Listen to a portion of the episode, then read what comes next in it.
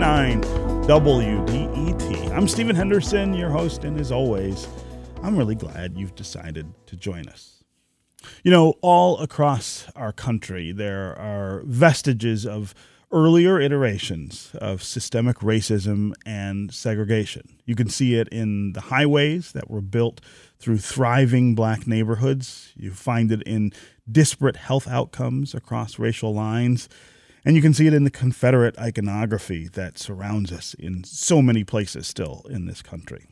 And you can see it in built structures, in the erection of literal walls meant to keep black families separate from their white counterparts. One such wall, which was built 80 years ago, still stands in Detroit's Eight Mile, Wyoming neighborhood. Two journalists recently worked on a really comprehensive story about the wall and a leg and about the families, the families who lived around that wall and the legacies that they live with. They not only uncovered the lasting consequences for people who lived on both sides of this wall, they also used historic real estate and business records to identify the person who actually built the wall. Erin Einhorn is a national reporter with NBC News Digital, and Olivia Lewis is a reporter with Bridge Detroit. Their new story is out today, and they join us now to talk about it. Erin and Olivia, welcome to Detroit Today. Thanks for having us. Hey, so, Stephen. So I want to start here. Uh, the basics. A lot of people don't know about the Birwood Wall. They maybe have heard something about it, but they don't really understand what it was, why it was built, and what it meant in that neighborhood. So I want to start there, Erin. Uh, give us some background. What is this wall, and why was it constructed? Yeah, well, the the wall dates back to a time when you know the we had redlining. It was a federal policy where the federal government had maps of every city and they designated certain neighborhoods as being safe investments and they colored them on their map red and green and they they designated other neighborhoods as hazardous and they colored them red which is where the term redlining comes from and uh, in this particular neighborhood there had been a uh, a black community that started in the 19 teens 1920s uh, when that part of the city was actually Greenfield Township. It wasn't the city, it was before Detroit annexed it. And uh, that community was there. And then, but this, you know, Detroit was growing really fast. You know, the population tripled between 1910 and 1930. There was a huge need for housing. A white developer came along, wanted to put a, a white neighborhood, a community for white families there, uh, but was told that he couldn't. He couldn't get federal financing. I mean, we had federally backed home loans through the New Deal, but they wouldn't be available in neighborhoods that were too close to a redlined area. So we built a wall, and mm. then he was able to. Uh, to go ahead with his community. Mm. Uh, and Olivia, uh, one of the things that I think really resonates about this story is the way this fits into the narrative of racism and segregation in Metro Detroit more generally, not just in the 1940s when this wall was built, but before that and carrying forward. Talk about the sort of context, I guess, for uh, this Birwood Wall and this kind of division. Yeah, it's actually really interesting um, to have this wall built to separate uh, black and white families. And while today Detroit is uh, predominantly black, there were a lot of white families in this area at first, and so and they lasted about 10 years or so. Um, but I think what's really interesting is this wall is so very close to Eight Mile Road that really separates Detroit from its suburbs, um, which are definitely more white than they are black. And so just seeing the proximity of this wall to other areas and how um, close everything is in terms of who lives where, and then the difference of that in terms of what home prices are, what are the home values, um, in terms of like what's going on in the city versus what's going on in the suburbs. I think all of it's very interesting and interconnected. And so when we think about areas where um, housing prices are lower or where black families were told to live um, early on versus where we are now and how that has changed over time, I think it's all been very interconnected, and we try to highlight that in the story. Mm-hmm, mm-hmm. Uh, so the wall has received some publicity in recent years. It was the subject of a book and was added to the National Register of Historic Places, uh, but no one had been able to identify the person who actually built the wall until now. So, Erin, tell us who the builder is and how you identified this person. Uh, well, the name of the builder is James T. McMillan. Uh, so, and this is, you know, as you said, there was, uh, there's been a lot of publicity. And, you know, when we first started this project, uh, you know, we would, we were calling experts and we would say, who built the wall? And it seemed like a really basic question to ask about a wall that gotten so much, certainly local publicity, and no one seemed to know. Uh, so the one clue we had was this uh, there was a, an article written by the michigan chronicle in 1941 about the wall and it quoted a man it identified as the developer named James T. McMillan, uh, but it didn't say anything further about him. And you know, the researchers who applied for the National Registry of Historic Places to put the wall to get the wall recognized, you know, had a there was a footnote in their application that said, "Oh, it might be this guy who who led the Detroit and Cleveland Navigation Company." Uh, but it's still McMillan was a pretty common name, so we didn't know. But yeah, we found um, real estate records from that neighborhood uh, that you know all that you know had this man's name on them. And we traced that to his company which was called the nottingham land company. We went and got historic business records from the state archives and started looking through them. And eventually we located home addresses uh, for him for james t. Mcmillan and two of his sons um, that trace that we were able to connect to that family to these individuals through you know historic newspaper clippings from back when they used to put people's home addresses in the paper hmm.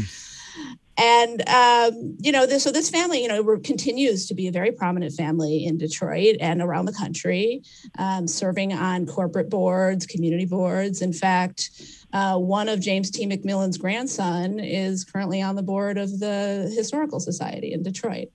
Um, and I spoke with that man for this story, and you know he was obviously you know somewhat surprised to get that call and pretty unsettled to learn this information about his own family. Hmm. Uh, and the idea of being connected to that legacy. Talk a little more about what that means to to that family today, and what it means to the other families uh, who who are connected to that community.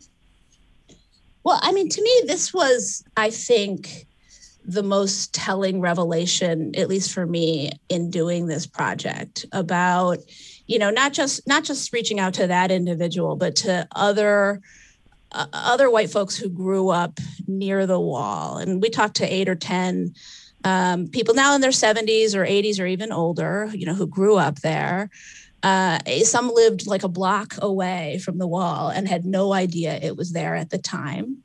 You know, they had no idea the houses that they grew up in had deed restrictions. So, language in their deeds that said, you can't live here unless you are, I'm going to try to remember the quote, uh, a pure, unmixed Caucasian race. They had that baked in to the deeds for the property in the white neighborhood that they built um, from the wall. And so they, you know, so they didn't know that. You know, they never, you know, most of the white folks who grew up in that neighborhood went to either McDowell or Vernor elementary schools. And in the 40s, almost all of their classmates were white and you know the and the the black children who lived on the other side of the wall went to Higginbotham, and their school was overwhelmingly black. And you know, no one stopped. You know, at least these white folks never stopped to wonder, okay, why was that?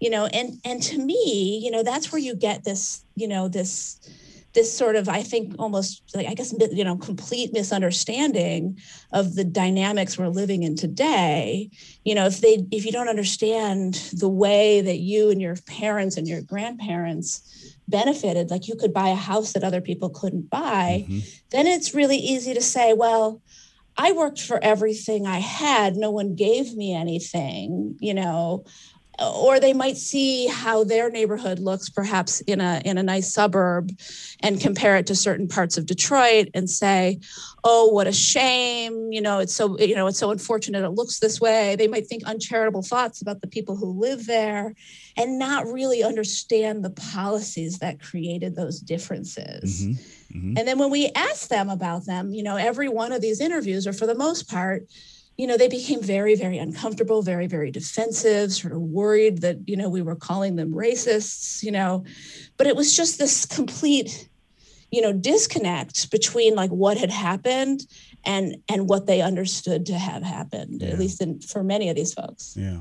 Uh, Olivia, uh, let's talk some about the African Americans who lived in this neighborhood and the African American community I guess as a whole, uh, and what they knew about living on their side of the wall and how that might affect things like their home values and their opportunities going forward.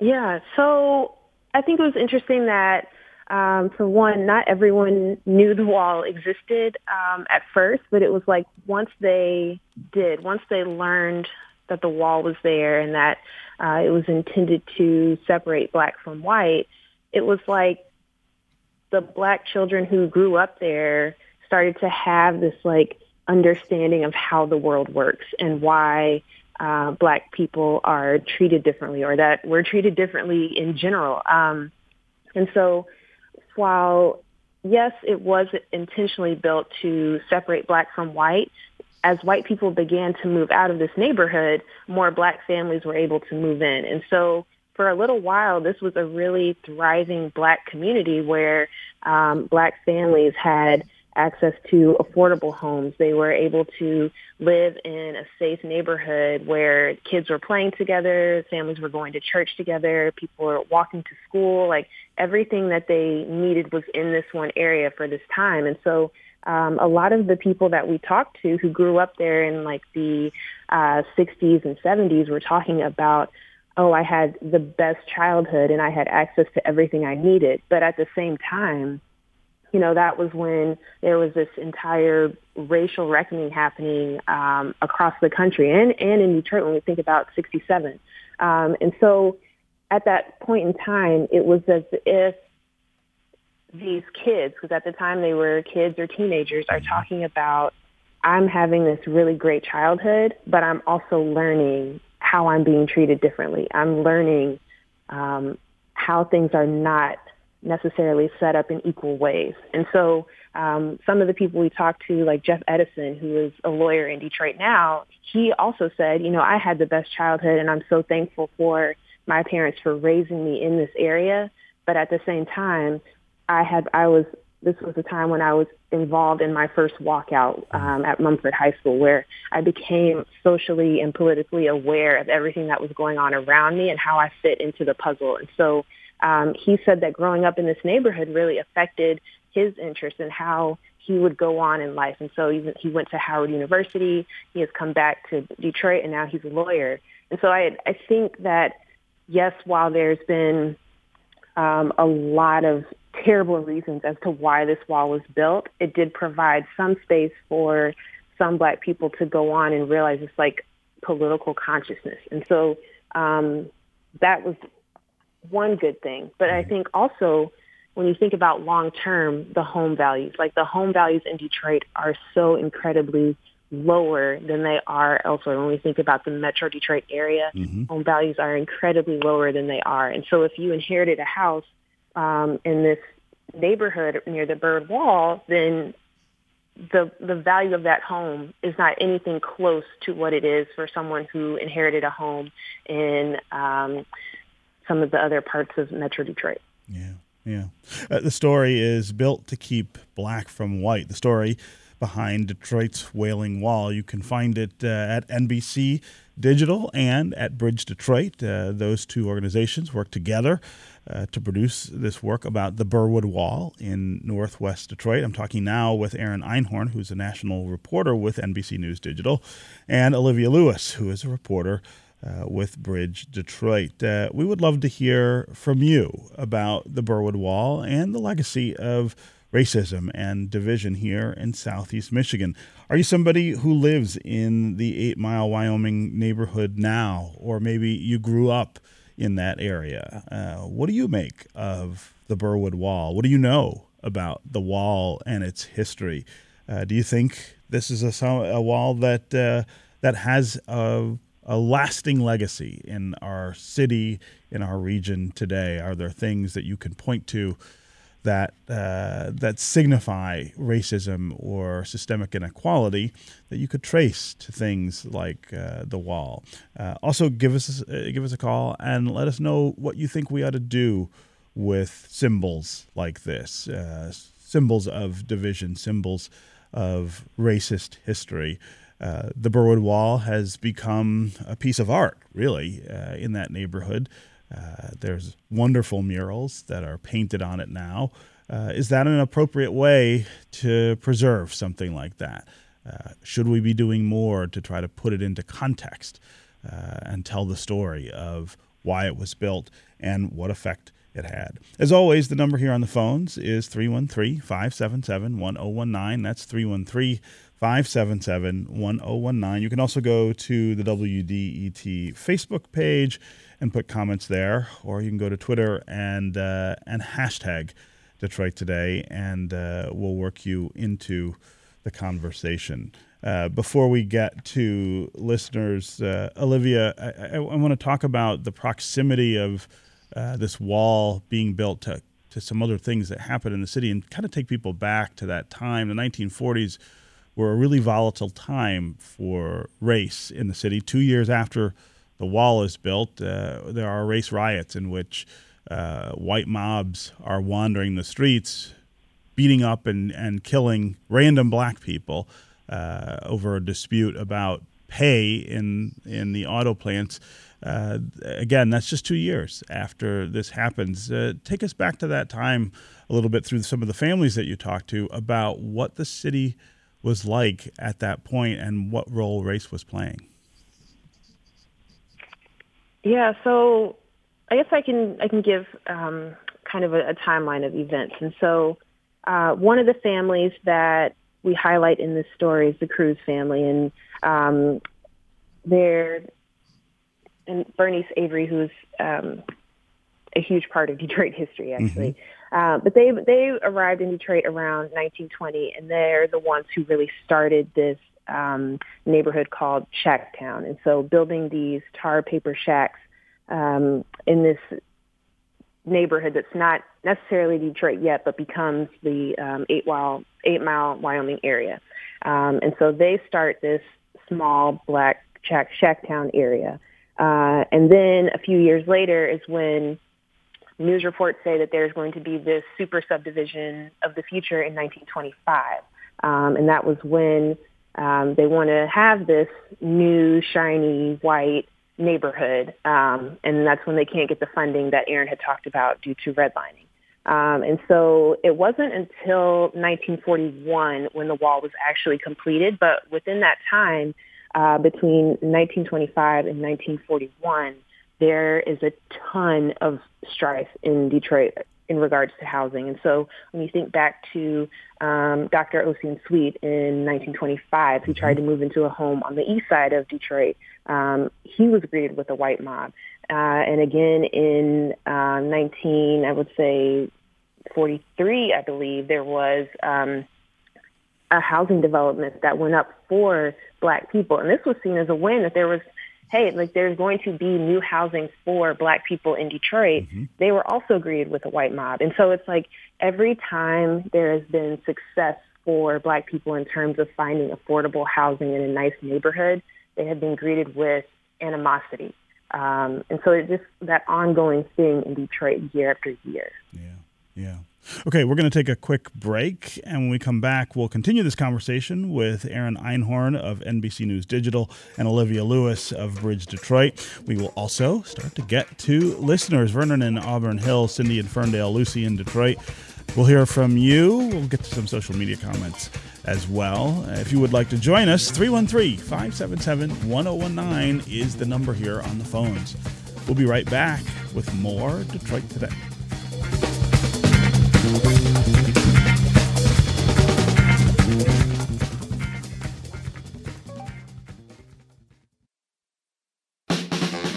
Your city. Your town. Your voice. On 1019 WDET, Detroit's NPR station.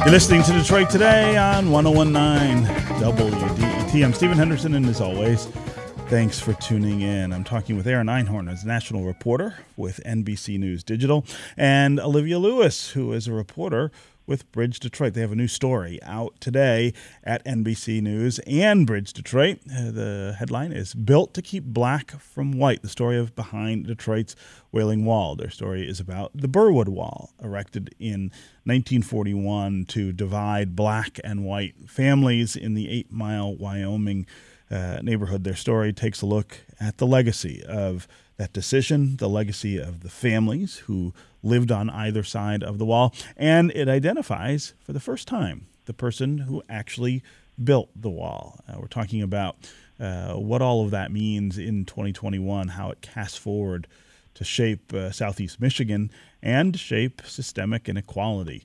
Uh, we would love to hear from you. Uh, do you remember the Birwood Wall? Did you grow up in that neighborhood? Uh, give us a call.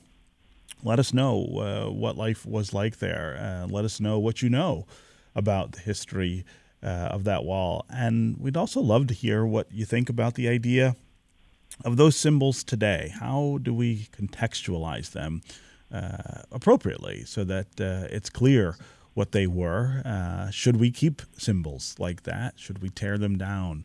Uh, the Birwood Wall has become an art project, really, uh, in that neighborhood today. Uh, is that an appropriate way to memorialize it? As always, the number here on the phones is 313 577 1019. That's 313 577 1019. You can also go to Facebook or Twitter and put comments there, and uh, we will work into the conversation that way. Uh, let's start with Cindy in Ferndale. Cindy, welcome to the show. Ah, good morning. Hi. Let me take you off speaker. I'm sorry. Um, yeah, I used to be the executive director of the Eight Mile Boulevard Association. Mm, mm-hmm. And when I when I discovered the wall, I had no idea it was there. It's kind of hard to find, actually, the way they have it buried behind a, a cul-de-sac. But I was really surprised how many people, black and white, had Detroiters, didn't know anything about it, and were really surprised to find out about it. Um, and the photos I found in my research, the black and white photos of children in like the 30s leaning against that wall were, were just heartbreaking. Um, I had worked to try to get it designated as some sort of local landmark mm-hmm. and even to get the people at the, the own the corner property to do another mural to, to direct people to it Hmm. because – what do they say about our history? If we don't know it or we we're destined to repeat it. Yeah. Yeah. Um, uh, cindy I, I really appreciate the call uh, and, and, the insights there especially since uh, you used to to be active in in that neighborhood. Uh, I, I think there are a lot of people who aren't quite sure what the history of that wall is or don't even know uh, that it's there. It's one of the things that uh, that I think uh, we we owe ourselves some some introspection on, I guess, uh, as as a community. Um, so I, want to um, I, want to get to some. We have some great uh, audio uh, that was that was created as part of doing this story, and I do want to get to, to, to at least some of it. there, there was a movement among some African American community members by the mid 1940s pushing for black families to be able to live wherever they wanted in relation to the wall. And in this clip from the NBC News digital feature, which is accompanying the reporting that uh, Erin and Olivia did, we hear from Rose McKinney James, whose grandmother, Bernice Avery, was a central figure uh, in that moment. Let's listen to that clip. It wasn't so much that they were making a point around integration or whether or not they cared whether or not they had a white neighbor. It was fundamentally that they should have the choice to live where they wanted to live. Her view was that as a black family, the right thing to do was to give them the opportunity to live in a home. That is just like a basic right. Olivia, you were talking before the break about this movement at that time and the strife that was present in the city over the idea of black people living where they wanted to live? Yeah, I think there historically has just been um, an ongoing anti-black agenda when it comes to housing policy in America, and that is shown through redlining. It's shown through um, housing projects throughout America. It is shown um, through the animosity that pops up um, when there is a win of um, affordable housing. And it just, every time I see it, it's just like, why does this keep happening and how can we, um, as a people, get around this? How can we undo these policies so that people can have affordable housing in safe neighborhoods um, where we can all um, live together in this like cohesive, happy bubble. But I, I feel like there's just so many policies that are working against that from happening. Mm-hmm. Um, that it's just it's a lot of undoing that has to happen before we can get to a place of like happiness. Mm-hmm. I guess. Mm-hmm.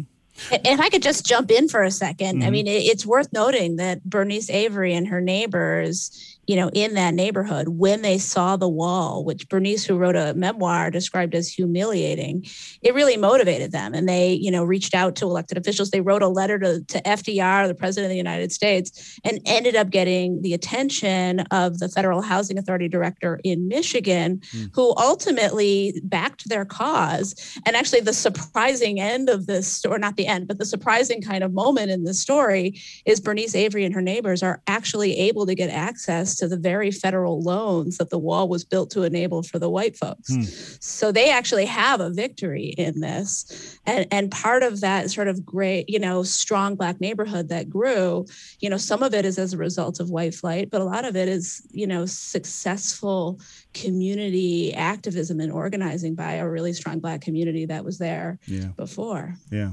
Uh, Dave on Twitter raises a really interesting point. He says this wall is just so south of Royal Oak Charter Township, which is an historic black community. That's another story that many De- Metro Detroiters don't know about, and it has some relationship to the Birwood Wall. According to the Royal Oak Township website, the eight mile segment of the township is imprinted with the social history of the country. It reflects the social status and the physical segregation of African Americans throughout the country's uh, history. He also uh, he also points out in another uh, tweet that uh, Royal Oak Township was divided up into several cities, but only one charter township. It may sound strange that Royal Oak Charter Township is south of Ferndale and Oak Park, but these are all part of the same township. The Birwood Wall is just south across uh, Eight Mile. This is another way that uh, this story that you two have done kind of echoes uh, the the other things that were going on in this community, both at that time and now into the future. The existence of Royal Oak Township uh, is is another way in which uh, African Americans uh, were were pushed into certain places to keep them away from white families and kept out of other places to keep them from white families. Erin, this this is literally just across Eight Mile from uh, from the wall. Yeah, in fact, if people go, which I hope they'll go online and, and see the story on, on NBC News or on Bridge Detroit, you'll you can see the 1939 redlining map, and you can see all the areas of Detroit. It's actually I was surprised by how much of Detroit was, you know, blanketed in a sea of red at that time.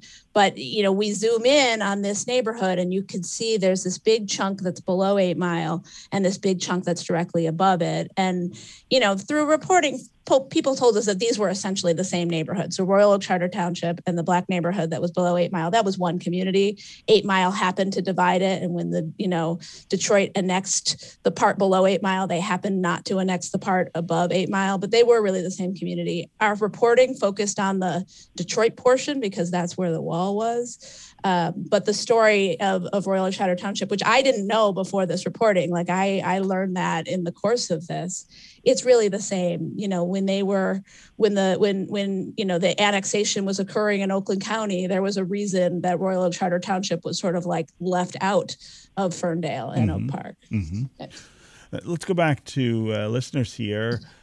Let's go to Vernon in Auburn Hills. Vernon, welcome to the show. Uh, thank you, Stephen. Uh, interesting show, and your guests are bringing out some points that that uh, people are, are, people are just associating with um, uh, segregation and racism. And and I I grew up in Detroit. I attended Pershing High School, and I can remember there was a wall at Alter Road, and back in the 40s, Hamtramck was essentially 100% Polish, and that area you're talking about was pretty much 100% Jewish. Hmm. Why didn't the United States government say, okay, we're not going to give any loans to Hamtramck, or we're not going to allow people people in, the Wyoming area to get car insurance? Why did the government just zero in and put the screws to black people? I, I'm at a loss as to, you know, this is this is America. Why did we do that? Hmm. Yeah.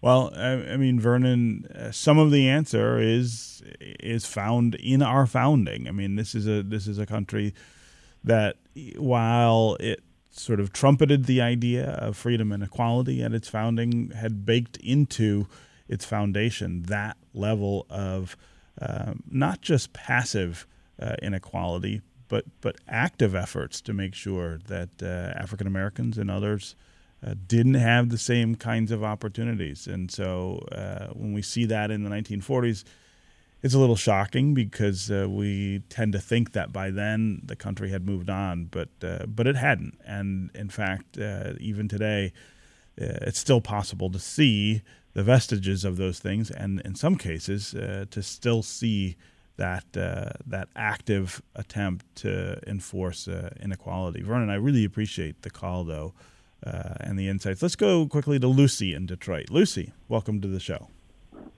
Hi, um, Hi. thanks for having me on. Uh-huh. Um, I was just calling because I drive by the Henry Ford plant, um, the original Model T plant on mm-hmm.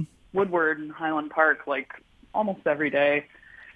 And I've always wondered why a, you know, billion dollar multinational corporation like Ford can't number one fix that building and make it into something useful to describe not only like the founding of Detroit, but you know the recognition of the racism within the Ford organization when you know Detroit was booming and mm-hmm. people were migrating up to take jobs that were, you know, the jobs for black folks were just worse.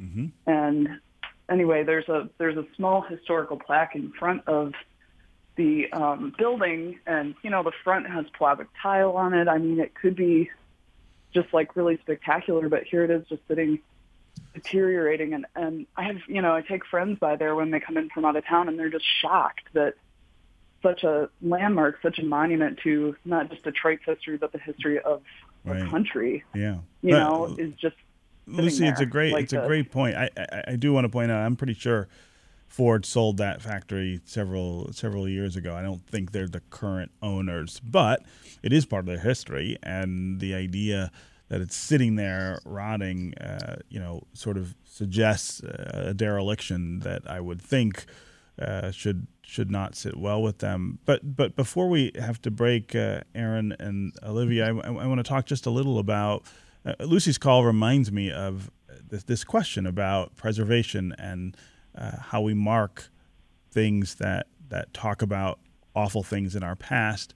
Uh, talk about that community today, Eight Mile and Wyoming, the wall itself, and and how that community is trying to hold on to uh, its history and and recognize it. Uh, Olivia, I'll start with you this time. Yeah, so um, this neighborhood, the wall is currently still standing. Um, it's been painted and um, has a lot of different messages on it now. So it's, it's I guess it's not as um, intimidating uh, as it was in 1941. It's like it looks like it tells a story and it's very colorful and bright.